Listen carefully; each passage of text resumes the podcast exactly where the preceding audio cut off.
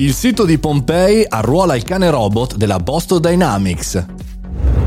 Buongiorno e bentornati al Caffettino Podcast, sono Mario Moroni e anche oggi siamo qui davanti alla macchinetta del caffè virtuale per poter ragionare su un argomento interessante. Oggi parliamo di una news di qualche giorno fa perché la città di Pompei, nel sito di Pompei, quello con le rovine, sì, magari lo conoscete, sicuramente qualcuno di voi l'ha visitato, io ci sono andato un sacco di volte, eh, insomma arruola una delle innovazioni, un robot, delle innovazioni più importanti del mondo, ovvero il cane robot di Boston Dynamics.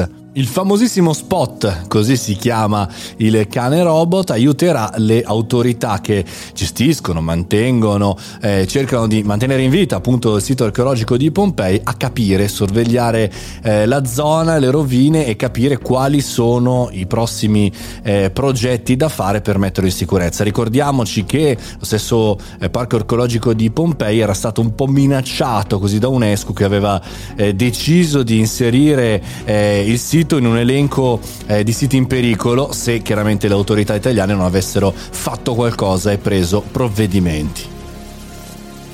In un bel articolo di Tommaso Meo su Wired si parla anche di futuro e c'è una bella intervista anche a eh, Gabriel Zuchtrigel che è il direttore generale del Parco Archeologico di Pompei. Dice che i progressi tecnologici del mondo della robotica sotto forma intelligenza artificiale, sistemi autonomi hanno prodotto soluzioni e innovazioni tipicamente associate al mondo industriale e manifatturiero, ma fino ad ora non avevano trovato applicazione all'interno di siti archeologici. Insomma, interessante questa evoluzione della tecnologia. Spesso effettivamente anche a noi addetti ai lavori, e questo articolo di Tommaso Meo è una sottolineatura ulteriore, noi siamo un po' fuori, no? non pensiamo che in realtà questa tecnologia possa aiutare eh, tutto il resto del mondo. Ci fissiamo un po' su quello che è sul nostro mondo, l'e-commerce, il digitale. Invece bisogna tornare nella realtà. Bello, bello articolo di Wired, bella iniziativa chiaramente anche di Pompei. Ma io mi chiedo sempre come mai dobbiamo arrivare al punto un po' della rottura, un po' dei ragazzi se non fate questo accadrà quest'altro, no? C'è sempre un po', dobbiamo essere ripresi dal, dagli altri, per fortuna che c'è UNESCO, per altre cose la comunità europea, il mercato anche eccetera eccetera, non riusciamo mai a far sì che parta da noi, no?